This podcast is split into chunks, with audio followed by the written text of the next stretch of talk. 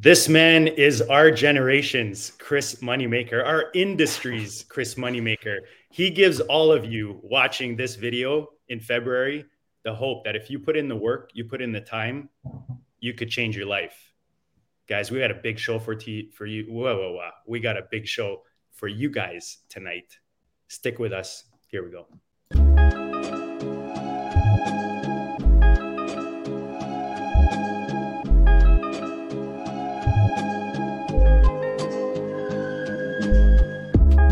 District, you know the Pope listens. Dynasty, our religion, for the blokes missing on all of these trades, on all of these plays, on all of these grades. By the end of the day, y'all getting played. So, what you gonna do next? Try to fill up that flex? Send the homie a text. That trash offer's the best. You try to make it complex, then they text you back. Now all of a sudden, they don't make any sense.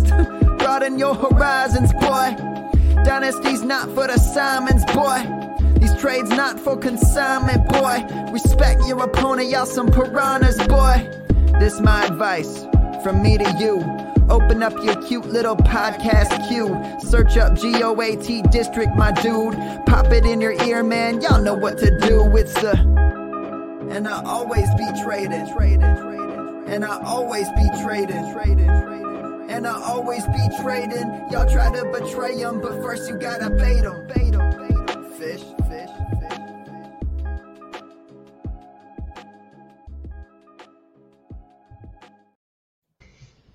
What is up, Fantasyland? I'm so excited. I tripped over my own tongue. We got the Best Ball Mania 3 champion in the house tonight, Mr. $2 million man, Pat Kerrane. Welcome back to the district, brother. Thanks, guys. Yeah, happy to be on. No, we're stoked to have you in here. Um, you know, obviously there was a huge accomplishment for you last year, and really excited about the content you're putting out. Um, you know, this coming off season, it's a really exciting season. Uh, we were just talking rookie running backs in the in the uh, pre-show. I know you guys are, are talking about them and ship chasing tonight, um, but it we just came off of you know one of the best Super Bowls ever, and uh, what a great way to end the week with you this week. Yeah, we'll be talking uh, on ship chasing 915. Uh, we'll be going through some of the rookie running backs in some more detail, but there's tons of other news to cover. So uh, it's like to talk about that with you guys here. Yeah, man. Let's uh let's get right into it. I mean, we could we could pick Pat's brain about a lot of stuff, but we we, we want to get into kind of the current news. What's there's a lot going on in the NFL, even though kind of off the field stuff is over now. There's a lot going on, and and we start at the quarterback position. Derek Carr, free agent now, free to kind of get out there and see what the market's got for him. A lot of talk about maybe how he is in the dressing room, how he is as a teammate. Pat, for fantasy wise, where do we where do we want to see Derek Carr? Where do we think we see him? And how are you handling him right now in fantasy? Maybe drafts, maybe dynasty.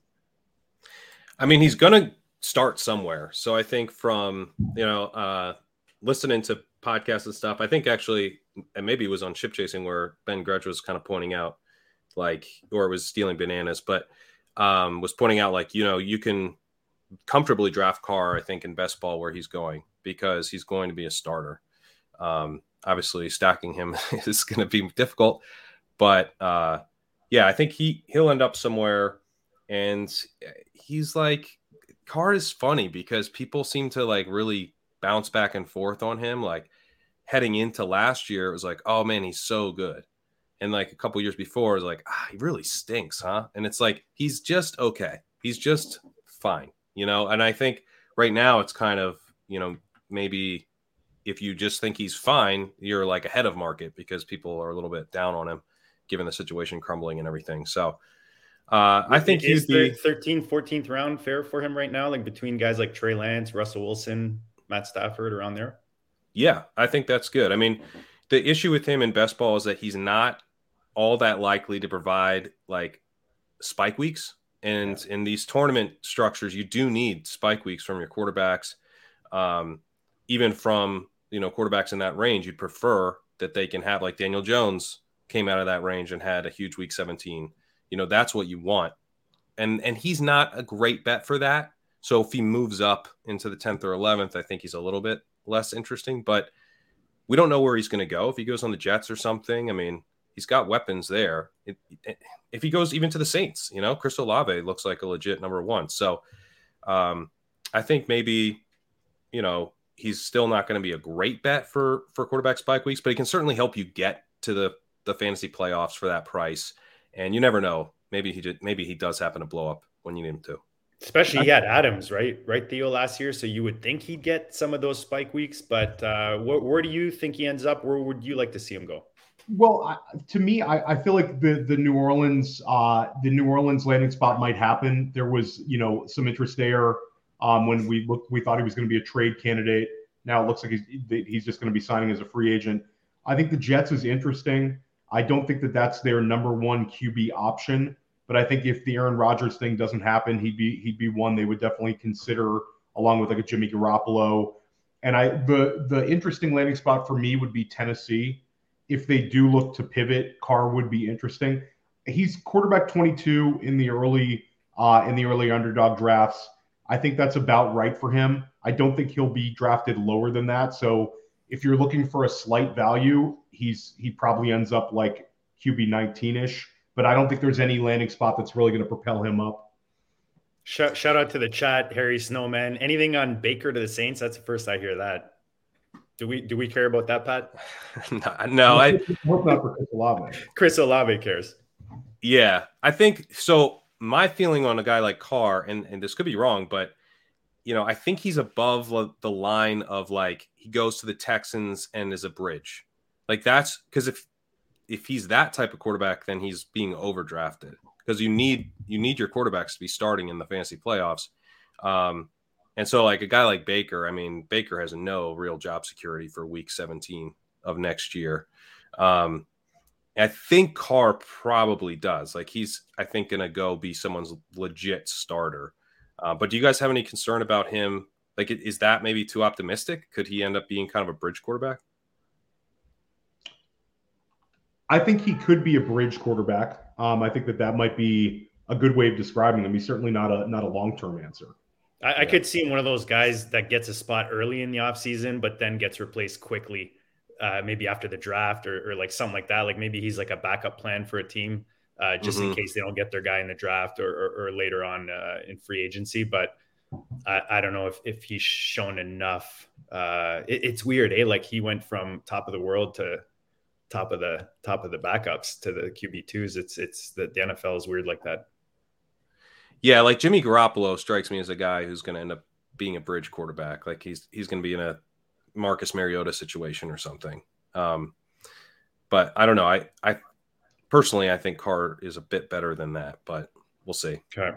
Okay. Um, just real quick on this, just from we, we want to get the chat in. Um, Tampa Bay? Do you see Kyle Trask as the answer there? Or do you see them giving, giving enough of a chance, or do you see someone else coming in there uh, before the season starts? They got to bring someone else in, right? Yeah, yeah, yeah. Jimmy G was already linked to them, and like you know, Pat brought up a bridge quarterback. It would make a lot of sense if Tampa takes like an Anthony Richardson, ends up with Jimmy Garoppolo, and then ends up going with you know the young QB whenever he's ready. I just don't think Kyle Trask is very good, and it'll be hard for me to see them go, going that way to start the season. Have you guys d- dug in at all on uh, on Anthony Richardson? I'm still pretty early I, in my quarterback stuff, but so I think he's like we one of our one of our um one of our other co-hosts, uh, Andrew Schellenberg, who you know is very high on Richardson. Like Richardson, I think the argument against him is is he has a very small sample size, like not a ton of starts, but he is absolutely electric. Um, you know, the scrambling ability is there. He's got great QB size and I think he's going to end up with the draft capital. Um, you know, if you're looking just as terms of fantasy, uh, you know, a fantasy profile, like he's more appealing than the other three quarterbacks in this class in terms of like their fantasy ceiling. Like if he hits, he could really, really hit. So I just I feel like he's going to stay in the top 20 of this draft. I know there's some people that think he could fall, but I think that there's going to be a team that that really really likes him, and I, I, I don't see him falling below like pick 20. So he could end up in a better situation than some of these guys that might go a little bit higher. Um, I'm kind of bullish on Richardson. Yeah, me too. I'm excited about him, and maybe maybe if he's in that range, it's like he doesn't start right away, and that makes it way harder for best ball and stuff. But I'm, I mean, his profile from a fantasy perspective, I think, is better than. I think he has the best fantasy profile in the class from yeah. from what I've seen so far. He, yeah, he's like, fun. He's fun to get late in the drafts, and he sounds like a guy that's going to be fun in Superflex, especially like yeah. late in drafts and in Dynasty rookie drafts. Yeah, yeah, no, for sure. He's he's he could end up being a real value, um, especially if people talk themselves into, you know, letting him slide to like the 106 in these Superflex drafts. He could end up being like an absolute steal. So yeah, yeah, I'm into him. I, I really hope he lands well. Okay, slight change of slight change of gear, maybe more for the deeper best balls. This is kind of why I wanted to touch on this. PFF just put out like top underrated free agents at different positions, and I just thought like the list was interested. I'm wondering, Theo, maybe I'll go to you first. Like any of these names stand out as someone we should care about, meaning like maybe when you're in best ball draft later in the drafts, you look at these guys, or maybe when you're doing your trades in dynasty, you look to to throw some of these guys in. Or we got Demont at running back, Jacoby Brissett at quarterback, Parris Campbell which I can't believe is already uh, at, at, that point of his career uh, from Indy, and then Hayden Hurst, uh, the tight end in Cincinnati. Any name there resonate, Theo? David Montgomery is interesting for me because I think he could ruin a lot of backfields. Um, I think he could be kind of guy that lands and, and, makes a committee like more of a committee. I know Dan Dan's high on Demont, right? Like he's he's produced, and you know he's a guy that's easy to kind of like pile up on. Um, but if he lands in Kansas City and reunites with Matt Nagy, like there's been some links there, like how could you not like him where he's that's, going currently? That's an interesting one, yeah. Um, especially in best ball, uh, where you don't have to worry about which weeks to start him. Um, he would definitely be the most interesting of the guys you posted. Like Hayden Hurst is what he is. Um, he's like a touchdown or bust guy in a very good offense. Uh, if you're looking to stack, I think he's he's someone you would consider, but I wouldn't get like excited. Parris Campbell had so many of those great weeks with Matt Ryan, um, and he's got the injury history. So like, I would be uncomfortable taking him um, in some of these early best balls. Um, but D- David Montgomery, like I'm, it's become like kind of like cool to kind of pile up on him. But I, I think you know he's fine where he's going, especially he's going late at this point nature of the position, right? These guys eventually get, it seems, the opportunities in best ball. I mean, we're not uh, Pat. Any of these guys uh, ring a bell or, or that we should care about right now in fantasy? Yeah, I agree with Theo. I think David Montgomery jumps out. I mean, he's definitely not someone I want to be drafting a ton of. Um, but I think if you think about if you're drafting this time of year, you're you're certainly going to be drafting in August and September as well. So I think it makes sense then to think about the prices that you're going to be getting on players throughout the entire year. And this is probably as cheap as you're going to get David Montgomery, unless the bottom falls out, which it could, you know.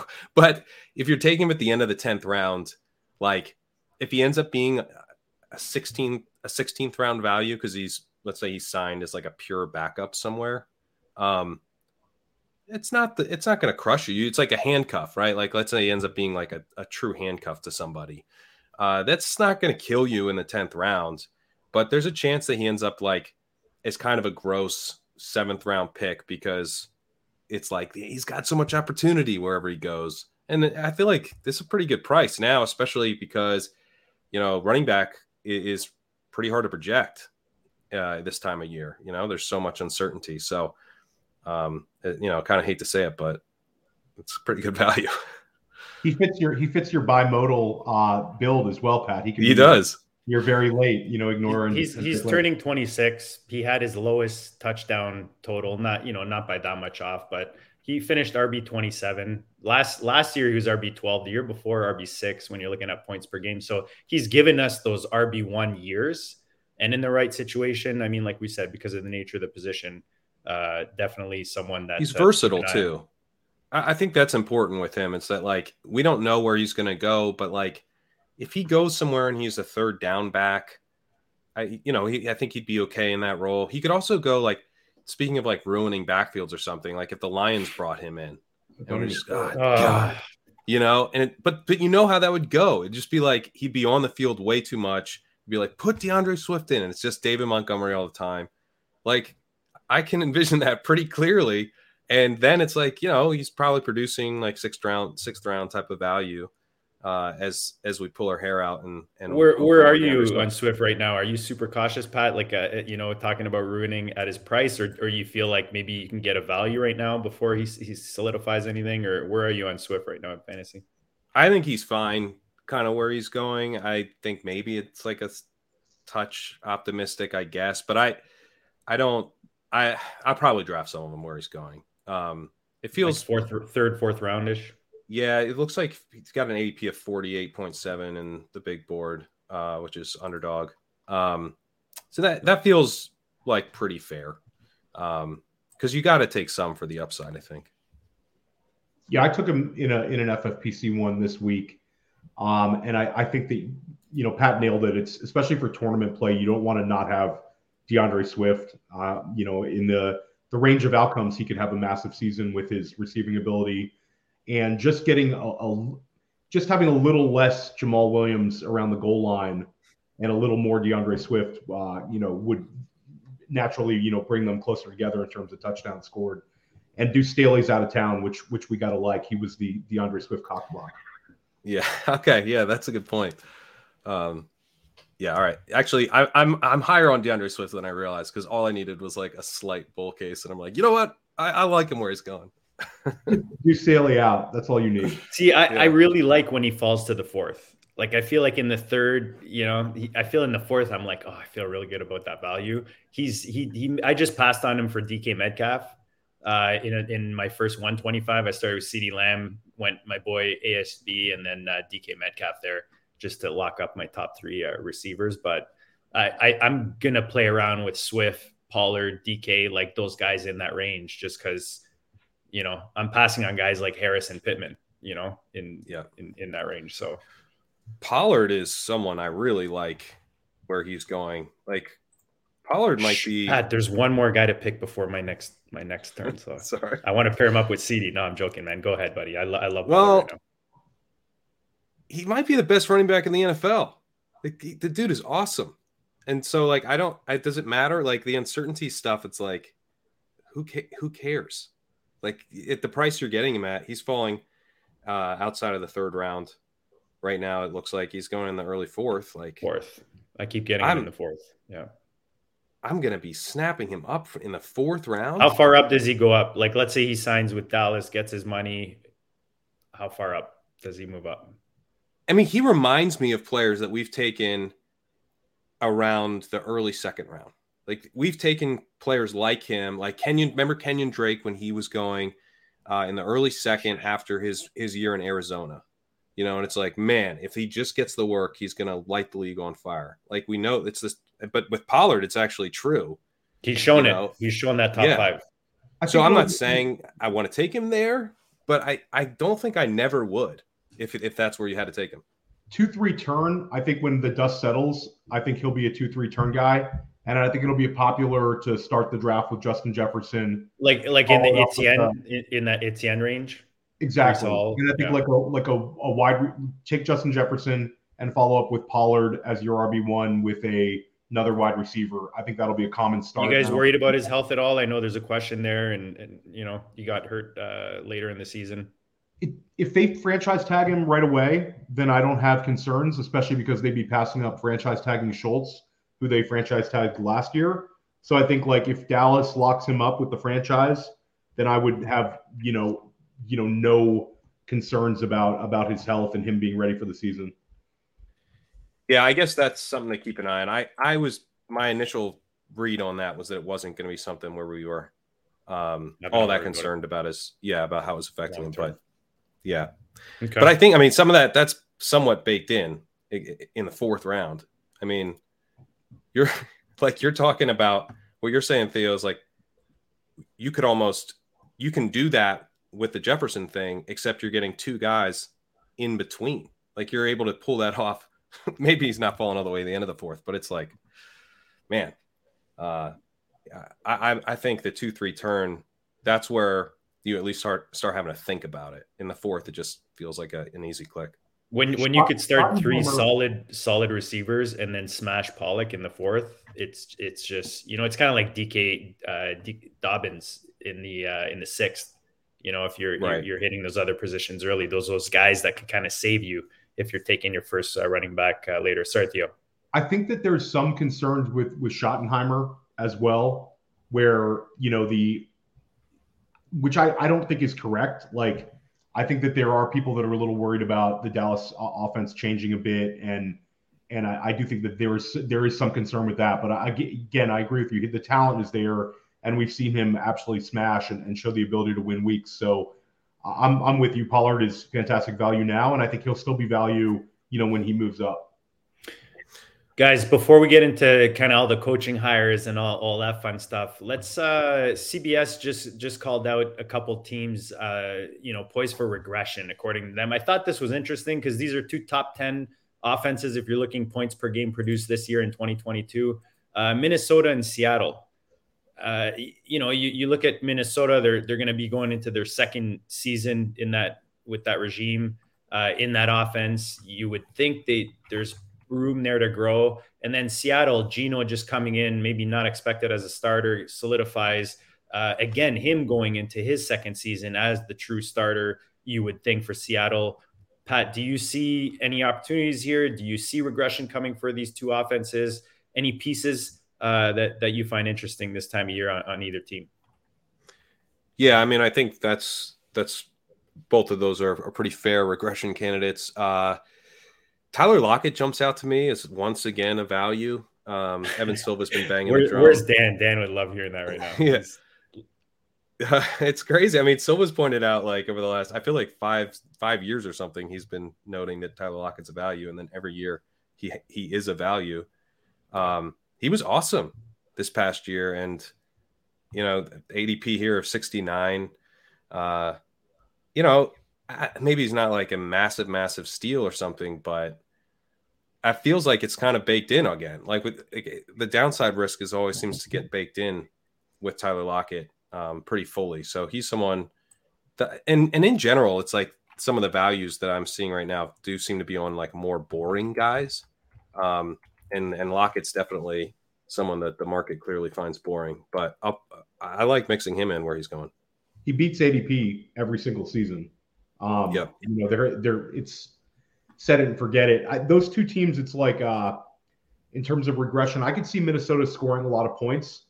Again, uh, I think the offense is, is in a good place, but the but the win the win loss maybe not winning as many yeah. a little bit because they were yeah. so fortunate this year with the plus minus. Seattle's interesting though. Um, I think Seattle has a little bit of juice. Uh, Geno, you know, in year two, you know, provided that they bring him back, you know, that we like the weapons there, and the defense has a lot of youth that really shined, and they have um, draft picks galore this year again. So I'm I'm be interesting to see how Seattle ends up, but they're they're kind of a, a dark horse for me. But I think Minnesota, you know, taking a step back in terms of be, being a little closer to 500, I think is a pretty safe bet. Yeah, I mean, strictly thinking best ball right now, I like grabbing guys like the Seattle receivers because you can get Geno later just for the the stake of the the stacks. Uh, same with Cousin, right? He he falls pretty far, and you you can kind of stack uh, the TJ Hawks, the JJs, and then uh, Cousin because you know at the end of the day, with the way that the nature of that offense, they are definitely going to put up fantasy points, just like Theo said. Probably not as many win losses. Uh, somebody asking uh, how can Seattle regress? I think that's probably what we're talking about. Was you know them getting the playoffs was was a pretty big surprise. I would imagine that's uh, part of the regression, but uh, I still think you know again Gio building rapport with those receivers they both produce, so uh, you probably still get your points there, and and then the young running back as well in Seattle. Let's uh, my Colts make a, a they get their guy again from Philly, uh, getting Shane Steichen, the the OC from the Eagles uh, you see all both coordinators from both Super Bowl teams, right? Like right away get snatched up. yeah. uh, I, I, was, you know, gonna throw in there, Pat, like part of the question. Do you think because of that, like other talents get passed up, and, and then these guys that are that make it to the big game, uh, their their their stocks, you know, get so high that uh, maybe blur, there's blurry vision from the teams hiring them, you know, versus the, the other competition for the jobs. Yeah, I mean, they're well. It's funny too because Bieniemy has not gotten any love as a head coaching candidate. Um, Shady, McC- Shady McCoy destroyed him this week. Did he? I missed that. What yeah, you got Shady McCoy went like uh, was really nasty about the guy and said that that was the reason he was was not coming back to Kansas City. And Bieniemy talks to players really badly, and okay. he didn't really elaborate on it. But I thought it was odd because I'm with you. Like I thought Bieniemy would get the Arizona job, mm-hmm. um, and it just never never happens. And I don't know. Bieniemy, uh, you can it you can have a past, but you can't have a past that involves you know berating players. I feel like in this day and age, I think that catches up with you, and I think there's a little more with the with the Shady McCoy story. Um, I'm interested to see if that kind of elaborates uh, this summer. That is interesting because there's rumors and stuff about him and, and Patrick Mahomes not having the best relationship, and so I mean, honestly, if like there's there's I mean, there's a lot of smoke there. That would be the type of thing that would make me not want to hire a coach. I mean, I'm a big Dan Campbell fan, you know, and he, that's sort of the opposite situation yeah. where players. I mean, like I know this is stupid, but like even on Hard Knocks, there's like there were all these clips after they cut guys. The guys just be like, "Hey, man, like just want to let you guys know, like I love what you're building here. Like this, this genuinely seems like an awesome place to work." Um, and I, I think there's there's got to be something to that. Uh, but anyway, to your point, to your question about um, these coordinators, I mean, yeah, they probably are getting uh, like overhyped a little bit because of it all coming together. I mean, Sean McVay's guys have been poached like just year after year after year. It got to the point. Who was the guy who went to Seattle? I think he's still their OC, and it was like I mean, uh, Shane something. Um, I remember being like, oh, maybe maybe this is gonna help out Russell Wilson. The last year he was there, and it's like, no, he's not Sean McVay. So, um, I'm I'm Shane somewhat Waldron. optimistic. Shane Waldron, that's Waldron. Right. Yeah. yeah. I'm optimistic about. And um, shout out to uh, shout out to the chat. I I not you know not taking a side. I'm just saying it with with regarding Shady and and Bieniemy. I just you know you rarely hear these kind of things. You know, throwing a guy under the bus that's up for jobs. So uh, I think that that was uh, that was interesting for sure. Yeah, for sure. Um, but anyway, I, I think Steichen is is more interesting just because he's an offensive guy. Um, I think I don't really know what to expect with Gannon. You know, he's a defensive guy. Uh, I know the Eagles fans were kind of a little mixed on him, uh, which doesn't necessarily mean anything. But uh, Steichen, I, I think, is more interesting just because if we we're, we're worried about fantasy results and and you know he he seems like a pretty sound offensive mind for sure. Such a copycat league in terms of like we want, you know, we first it was the McVay coaching tree.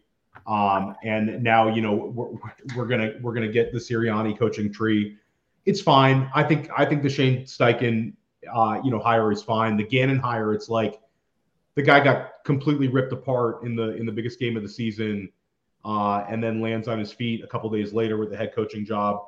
It just seems like if I had to bet on one of them having their job in in four years, I, I would bet on the Colts and not the Cardinals. Yeah, it, it seems like it, like it's a fallback option for Arizona, and it feels like Indianapolis actually kind of landed well. Um, well, Arizona's like going into a rebuild too, right? So it's not like you know big time. They are they're, they're the um they're like the they're the the the lowest uh, favorite to win the Super Bowl next year, I believe, in in Vegas. Um, shout out to whoever whoever said that on the show. That was another guest uh, recently said that, but that's very telling. I think Arizona. We don't know how long Kyler is going to be out, uh, and the team is is definitely in flux. Indianapolis, I, I think, is interesting though because I think that the that division is more up is very much up for grabs. Uh, you know, after Jacksonville, uh, you could see Indianapolis turning it around pretty quickly.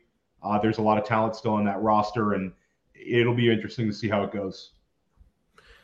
Yeah, um, I would I would note uh, Kevin Cole did some good research recently on head coaching hires and was kind of noting that there wasn't a ton of um, correlation between like how these coaches did as coordinators and then how they ended up doing as head coaches. Um, and so, the, you know, the idea being like it's pretty different uh, job, you know, and like a lot of what people have written about with what makes a successful head coach comes down to like being really detail oriented and and that type of stuff that maybe it doesn't matter quite as much you know how good you are at coordinating an offense it's like you're, you're actually having to lead the whole team at this point so I guess if there ends up being any like really strong narratives around any of these coaches, I would probably sell that narrative. Like we were like remember Sirianni, it wasn't just Campbell who was doing the biting kneecap stuff. And I legit think that like he's a funny person and that he was like kind of having fun with some of that stuff and that we lost our minds. Um, but Sirianni, remember, was also getting like like I I grew up near Philadelphia. I, like I, I have a bunch of friends who are Eagles fans, and they were like, "What? Who the this guy's a goon. Bad like, intro press conference. Bad intro press conference. Yeah. yeah. Like there was legit like fear after that press conference of like, what have we done? You know, and so I, it doesn't seem like there's any kind of like really big takes on these coaches right now, but I guess uh, keeping an open mind on these guys is probably the best the best scenario at this point. It's it's funny like the the head coaches there's different ways to kind of skin a cat and I think that certain guys you know come across as as more intelligent than some other ones do but I I, I think that you know you really can't judge it. It's how you do in the locker room. It's how you manage people and yeah. you know it's it's uh there's different different personalities win in this league um, and I think people are way too quick to judge. And the the Sirianni one, it was like, yeah, there was there was people were just hating on that one after the first week, and he and he's been fantastic. So I mean, he did seem like kind of an idiot. Yeah. You know, in that press conference, you're like, this guy seem I can't imagine this guy being a good coach. But yet he yeah. is. So Campbell knows what he's doing though. Campbell like Campbell's like been in this league. He knows how to how to motivate people and, yeah. and how to get that locker room fired up. I think Detroit could win huge this year um, that's one team I, am definitely bullish on. Yeah, same man. Uh, anyways, um, going back to B- uh, Bieniemy really quick, there is word that he's uh, possibly interviewing for the Commanders, uh, our favorite team, the Washington Commanders. Uh, uh, OC job. Do how do we feel about that? I mean, does that help the pieces there? Did, does it give us a hint as to maybe which direction uh, this offense goes this year at, at quarterback or at any at any pace overall? I guess you could even you can even ask. Theo. Uh, well, I think that this is actually would be a nice landing spot for Bieniemy because I think that Ron Rivera, how much longer can he be there? So like that's a kind of uh, Bieniemy could end up kind of taking maybe over. Maybe moves in as the the head coach. Yeah. Maybe the guy. maybe yeah. maybe you know he goes there and, and elevates an offense. Um, you know, as a coordinator, and that's what he needs to you know kind of get away from Andy Reid because I think that yeah. Andy Reid you know gets a lot of the credit for the offense. Um, but I don't know. It's it, it seems like a weird fit um, in terms of what Washington has um, and based on how the enemy offenses have been, but he certainly knows what he's doing as a, as a as a sharp sharp mind. So I think if you're a Washington fan, you should be super super hyped about that one. Uh, Pat, what do you think? Yeah, I I, I generally agree. I, I'm a bit of a Scott Turner apologist. Um, like I thought he was fine, uh, and like generally, I feel like the bigger issues have been around the quarterbacks. Like he's had to deal with Taylor Heinicke or had to deal with Taylor Heinicke, Carson Wentz. Uh, they just haven't really had anybody there. I'm curious if they actually stick with Howell. Like that'd be kind of fun from a fantasy perspective, but it's like a pretty risky way to bet on Commanders players. Like the, it's pretty, you know, things could be horrible. Like there's always a few offenses where it's just like I, the correct answer on this team was to not draft anybody. And with Howell, like that, pretty easy to imagine that being the case that you just didn't want commanders where they were going. Um, and so that that makes me nervous as much as I kind of I kind of like Sam Howell and I'm I want to root for him, but I really I just for the sake of like having to cover these teams next year, I, I want them their offense to be functional. I hope they bring in competition. Shout out to Christina DeFelice in the chat. Yeah, he's he's so much better than than Taylor Heinicke. Uh, it's not even funny. So maybe maybe you're you're you just draft uh, Sam Howell and ignore the rest. But I do like Jahan Dotson uh, where he's going so far behind. Love love his value in best balls. Yeah. yeah, he's pretty solid. I'm not the biggest fan of his, but I think he's his price makes sense. So we we talked about Indy. Frank Reich uh, going over to Carolina brings over Parks Frazier um, as the new pass coordinator, and I believe they would work together uh, also in Indy. Uh, just this is more just really Pat. You can comment on the the the hire and you know even Frank Reich going to Carolina. How you feel about that? But what are what are your thoughts on Carolina as an offense? DJ Moore is a guy that keeps producing, uh, you know, in, in unfavorable circumstances. You you hope that he gets finally a quarterback and, and can show us his full potential, but he still produced under those circumstances. Is he maybe a buy the dip guy right now? Before I feel like a lot of these situations where the quarterback's not clear, a lot of these guys are out of value. Do you feel the same way uh, in what you're seeing right now in drafts? Yeah, I think DJ Moore is a pretty good value right now for sure. Um, on underdog, he's he's even cheaper. Uh, yeah. Uh, he's like late fifth, um, and so I, I, like him there for sure. Uh, what we saw at the Panthers last year, it was weird under Rhule where they they were actually they kind of passed first. They were just so they're so so so bad that like I don't think people realize they were actually kind of passing more than expected. They had like a positive pass rate of expected. Generally, they were um, had like they were passing more than expected on first down and stuff. They were doing some some things that I think are generally kind of smart, and but they were just it just none of it was working. And then under Wilks, they went like kind of full um, Falcons. Like they just were like we're running, we're running, we're running, and that ended up working a lot better. Um, and I, you know, I think it makes sense. They're just like they're kind of they just want to take the air out of the ball. They're they're the underdogs. They didn't have much going on. I think under Reich they'll probably be pretty balanced. I, I imagine they'll be like a run first team, I don't think they'll be as run heavy as as they were under Wilks, and they should be more effective than they were under Rhule. So Moore probably has like a volume bump coming and like a a slight efficiency bump coming. So I don't think I'm going to be like ever I hope I won't ever be like super super excited about him and you know if he's going in the third round maybe that's going to be too pricey but if he's like fifth fourth uh, I think I'm in at that price.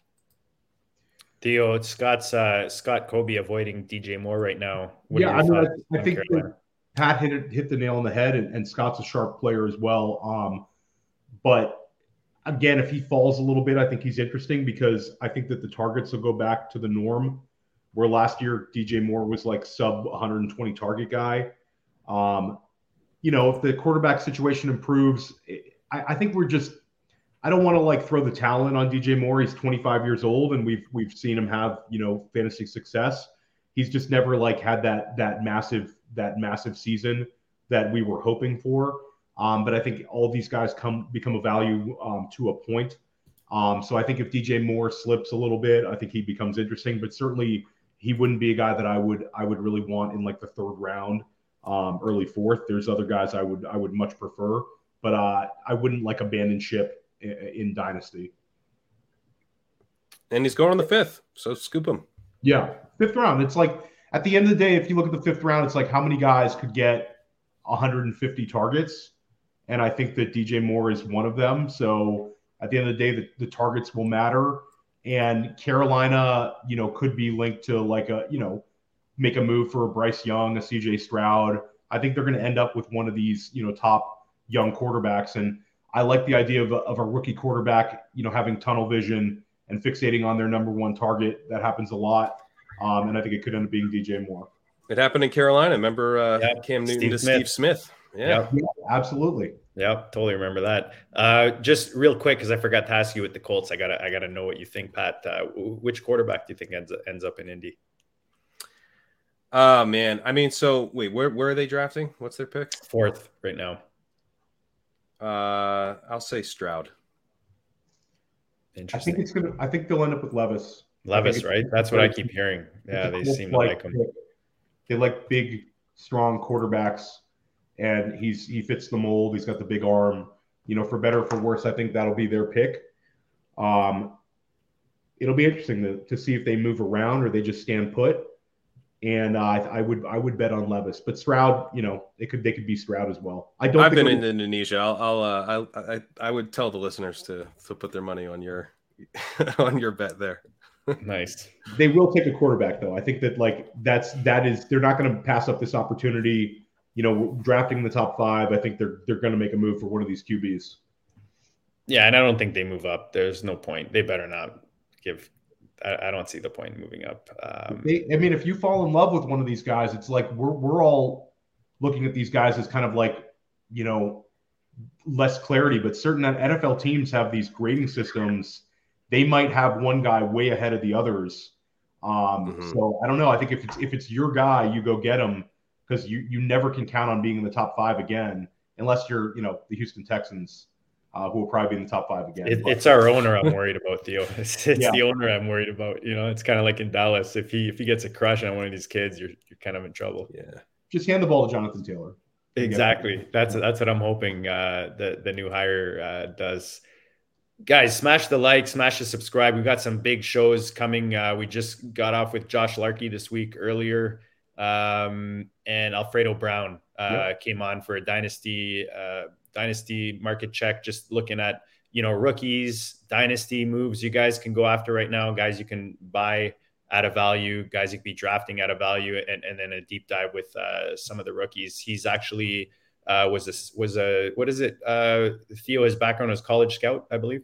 Yeah, he was a he had a, a, a scouting background, and, and he does great work at Football Guys. And um, you know, we we put out a number of these rookie shows. So if you want to get caught up on the, the yeah. rookie, definitely tune into Ship Chasing right after us. Um, yes. But look back, Cody Carpentier has been on, John Lobb, Matt Hicks, Matt and Hicks. Brown have all dove into this rookie class. So we're getting you prepared in the district. Yeah, man, we're we we want we want one of you guys to win the next two mil. I know I know Pat's uh, keen on on defending his title, but uh, hopefully one of you guys uh, put in the time and and Be- can. Before Pat, before we we get deeper in the show, though, there's been questions, Pat. The bimodal running back build, which you had great success with, maybe yep. you could share because I think that that's going to be um, a strategy that obviously is going to pick up steam this this offseason. We had, you know, the hero RB, we had the zero RB, and now we have the bimodal RB. Maybe you could kind of talk about that a little bit. Yeah, so shout out to Hayden Winks who's been uh, pushing this strategy for years, um, and it it was a strategy that was very very successful in 2021. Um, to the point, it's not a strategy that I even now I'm like it's not my favorite, but I, it, the success it had in 2021 was impossible to ignore. It, it, was it crushed in underdog, had really strong advance rates, um, getting teams to the playoffs. It did not do all that well in the playoffs, but you know the playoffs are kind of fluky. It's you know three uncorrelated tournaments, one week tournaments, um, and so you know whatever strategies do all that well in the playoffs is probably, I mean, maybe if we had a big sample, you could say there's something about a strategy that's not conducive to like winning one week tournaments, but I don't think we really had that. So my feeling was, you know, maybe, um, you know, maybe that there's still some value in do, using this strategy that was super successful because it didn't ultimately like have this awesome playoffs. Um, is probably why there's some value to it last year. And then I also I did some research showing that you know I thought I thought it paired particularly well with three quarterbacks because if you just think about where you're drafting running backs, if you're doing a lot of zero running back builds or or hero running back builds, you really need to make sure you have enough running backs before they completely dry up, and that means you're probably taking running back a couple running backs in like the round 8 9 10 11 12 range that's a, the same range where there's generally some good upside quarterbacks. So if you're taking two running backs early, it frees you up. It, it like kind of frees up a pick in a sense, and it's a luxury pick. You could spend it on a, a, receiver. You could you could still spend it on a running back if you want, but you could also maybe do a three quarterback build that has three quarterbacks within the quarterback window, which is a strategy Shawn Siegele's written a lot about. The idea being you're getting three quarterbacks, but you're getting them before the upside at the position completely dries up. So um, bimodal, I think, is interesting. I think maybe one of the things that's kind of interesting as we get deeper and deeper into the best ball stuff is thinking about combining some of these strategies. How do you make this puzzle kind of all work? Because the team that I had was also an elite tight end team. Um, and so that, again, I didn't necessarily need to worry about taking a tight end in that same range where I took uh, the quarterbacks a lot of people take their tight ends in the late single digit, early double digit rounds. I didn't have to do that because I had George Kittle. Um, so can, I think. Can you, can you explain, Pat, okay. for someone who maybe does is not familiar with the the strategy, what exactly it means bimodal uh, running back? Yeah, yeah, I should probably have uh, covered that. no, it's all good. um, I didn't want to interrupt there. Um, yes, that's right. Two running backs, and and I think the key is you go two running backs, usually running back, running back, or though you could certainly go like wide receiver, running back, running back. I think, you know, philosophically be the same thing, but you're going two early running backs and then stopping for a while. And then that's the big thing. It's different than like hyper fragile is a strategy where you'd go, yeah. let's say three running backs in the first five rounds and then maybe just one more or maybe two more, but you'd be tacking on your last running back in like the 17th or 18th round, something like that, spending essentially essentially no more draft capital than your than your top three guys, just a couple extra dollar type of picks if you think about it in auction terms. That would be hyper fragile. Robust running back would be like you just take as many running backs as you want, you know, regardless of how many you have, and you just keep drafting them. Bimodal would not be like if you want running back, running back, and then a running back in the sixth and a running back in the seventh. I wouldn't really consider that bimodal. Bimodal will be more like you know double digits. Back, back. You're going your third RB like in double digits, right after yeah. 10? Yeah, or maybe the eight. Maybe you take one in the seventh or eighth, and then in the twelfth or something. Like you're kind of you're again think about it, kind of auction dollars. Like you spent two really heavy picks, so then you're not you're not spending another you know thirty five dollars on running back you already spent all your money on running back. You're spending. You, I got. Is that lesser depth then at running back, and you're just kind of hitting maybe another two or three more, and you're still doing like a, the four or five build? Exactly. Yeah. So I did it. This was a the the build that I had was five running backs. I did um, uh, Ekeler and Saquon to start first two picks. Then I got Rhamondre Stevenson, I believe in the tenth, um, and then I got Mostert and Sony Michel as late round guys. Both were on the Dolphins at the time. And I was literally just like, I'm going to spend $2 to try to get a massive $1 hit from a Miami running back because I only need one of these one guys. Yep. Yeah, because I already if I if I'm right on the other guys, I only need one of these guys to matter. And Mostert really mattered. He he was in my uh my lineup in the final week in addition to providing value throughout the year.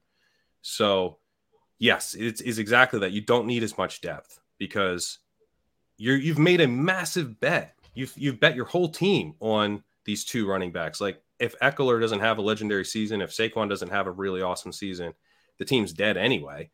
Um, and so you just kind of you're you're looking for like a double from you know your last running back and it, I got a double out of one of them and a zero out of the other, and that was totally fine. And then and then Rhamondre is kind of a home run uh, in the tenth round. He he obviously was huge.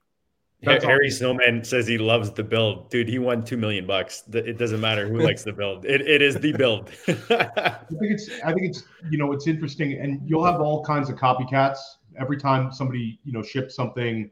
You see the copycat build, but it takes the the the it takes kind of like the scarcity, but you're going hyper fragile uh, with guys who are really, really safe bets.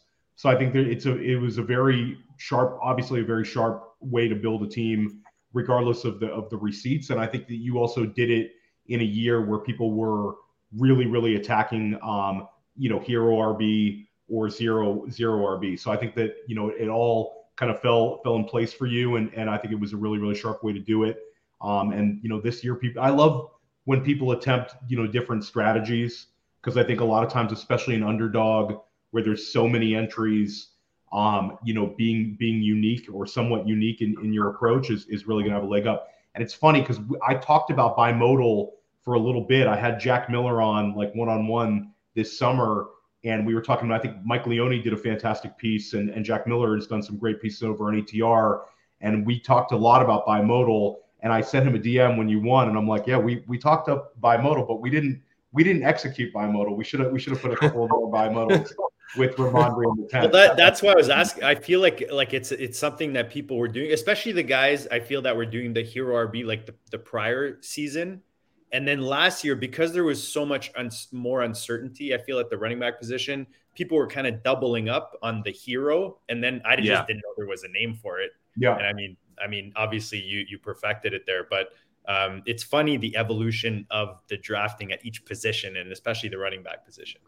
Yeah, I mean, and and that I'm one of those. I'm one of the guys who's doing a lot more hero in 2021, and then just like the numbers on bimodal were so good in 2021. It was something that I was like, I need to do more of this, which you know totally I mean? makes sense. Like logically, when you're looking at roster construction, you know what I mean to to kind of uh, improve the the hero yeah. the hero RB, it just makes sense, right? Yeah. And I do think like obviously you have to so my I believe my highest strategy was was hero and then zero and then bimodal. So they were all like pretty close. I think it was like kind of like 25, 24, 20 or something like that. Um, but I still hero was my prefer- preferred build. But I do think like you should just be really comfortable building all of them, even if like like okay, so bimodal wasn't my favorite, like I said, but I do think there's something kind of fun about like let's say you just don't really like one of the strategies, you just don't like building out of it. It is kind of fun.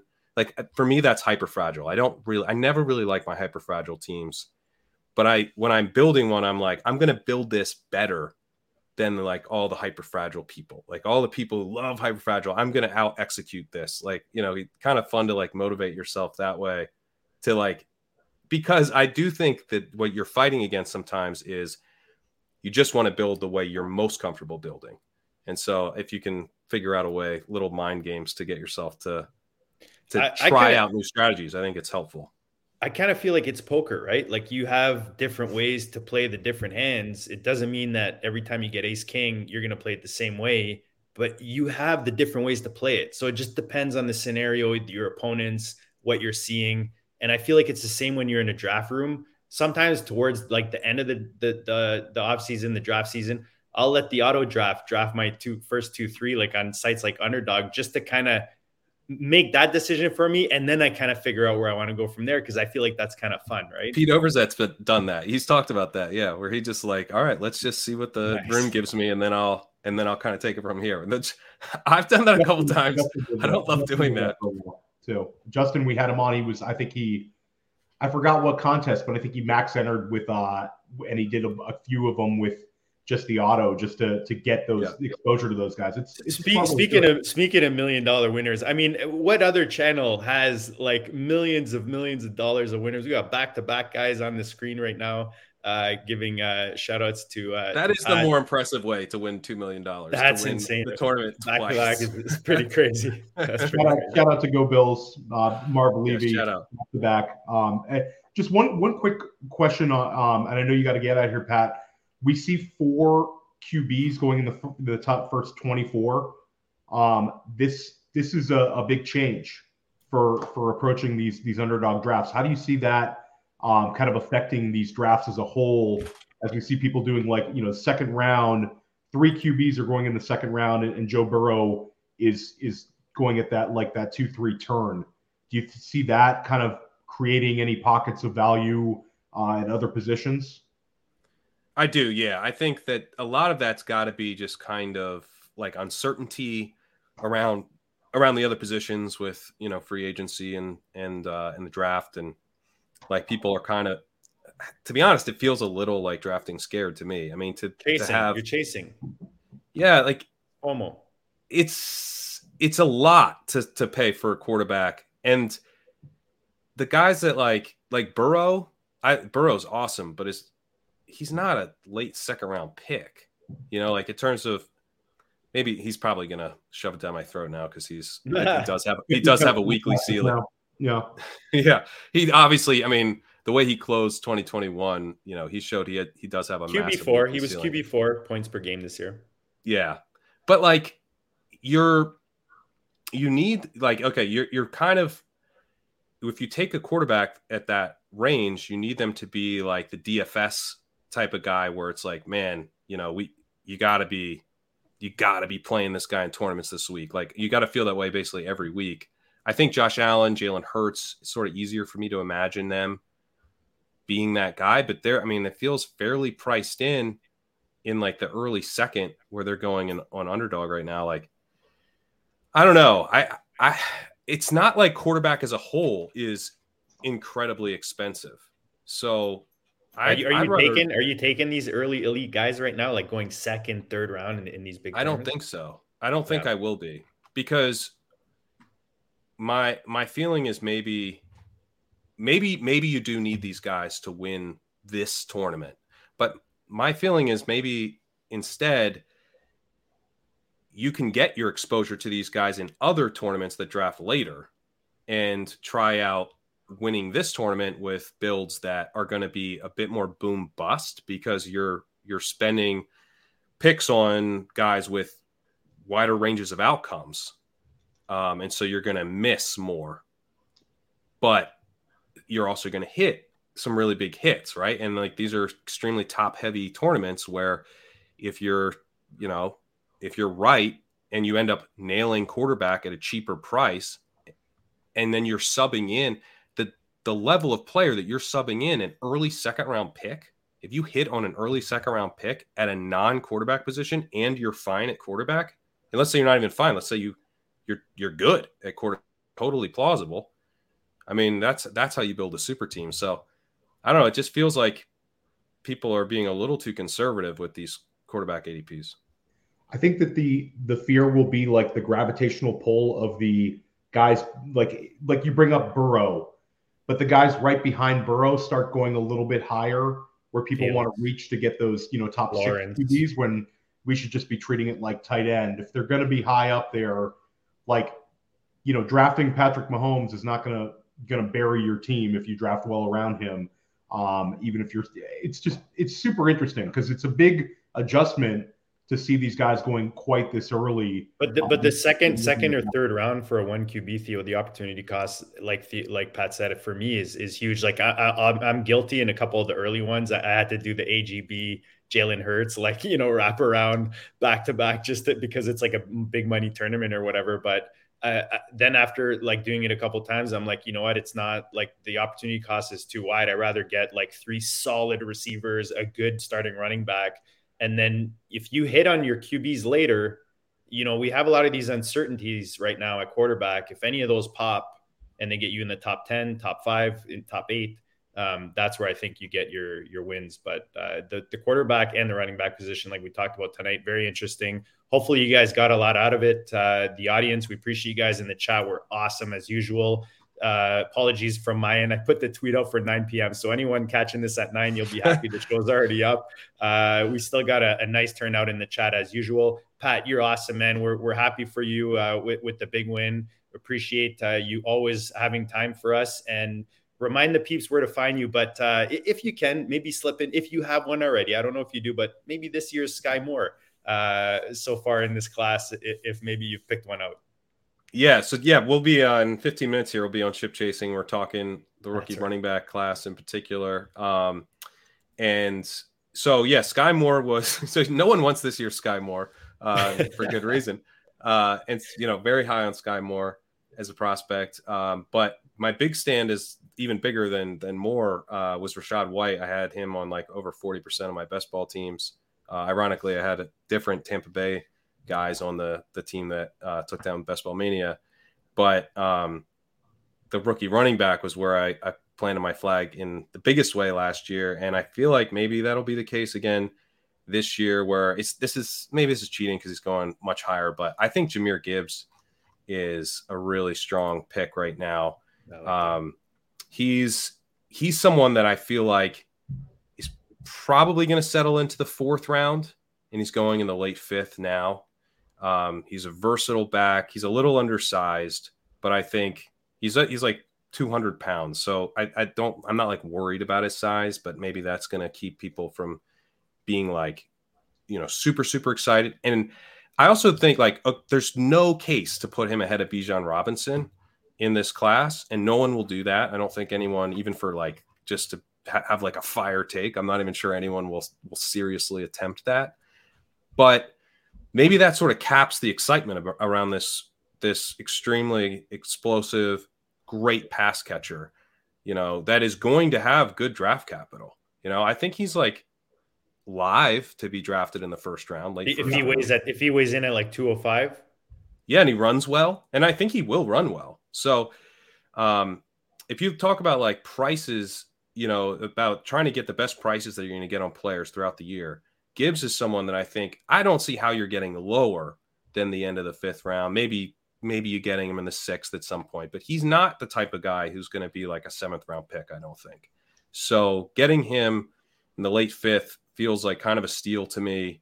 Um, and I'll be happy to take him in the fourth. Like I think he's a really strong prospect. I think he's kind of like at the Travis Etienne level, pretty similar in terms of overall uh, prospect quality. I think to Breece Hall last year. Obviously, Hall I think Hall ended up being better than I thought he would be. Like Hall, Hall looks like he's a superstar. Um, but just in terms of like the range of outcomes that Gibbs provides, I think it's pretty similar to what Hall provided.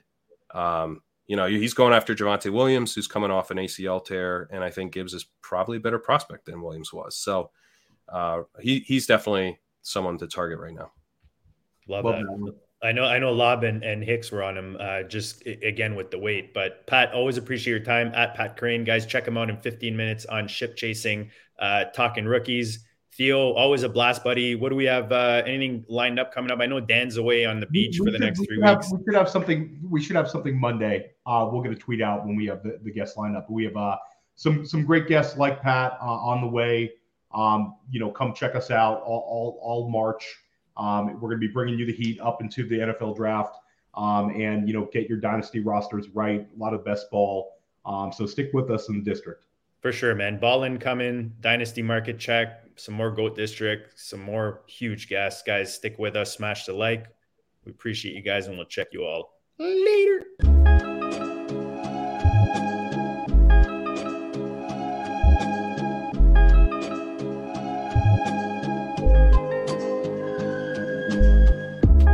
District, you know the Pope listens. Dynasty, our religion, for the blokes missing. On all of these trades, on all of these plays, on all of these grades. By the end of the day, y'all getting played. So, what you gonna do next? Try to fill up that flex? Send the homie a text. That trash offers the best. You try to make it complex, then they text you back. Now all of a sudden, they don't make any sense. Broaden your horizons, boy. Dynasty's not for the Simons, boy. Trades not for consignment, boy. Respect your opponent, y'all some piranhas, boy. This my advice from me to you. Open up your cute little podcast queue. Search up GOAT District, my dude. Pop it in your ear, man. Y'all know what to do. It's the. And I always be traded. And I always be traded. And I always be trading. Y'all try to betray them, but first you gotta. Bait them. Fish.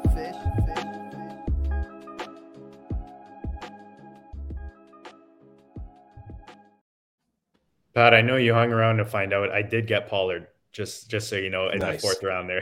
I'm nice. loving my 125 right now. Thanks a lot, buddy. Appreciate you uh, hanging with us for sure. Yeah, thanks, guys. Yeah, a lot of fun, Pat.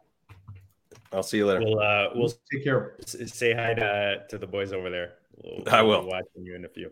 Later, guys. Good show, man. That was.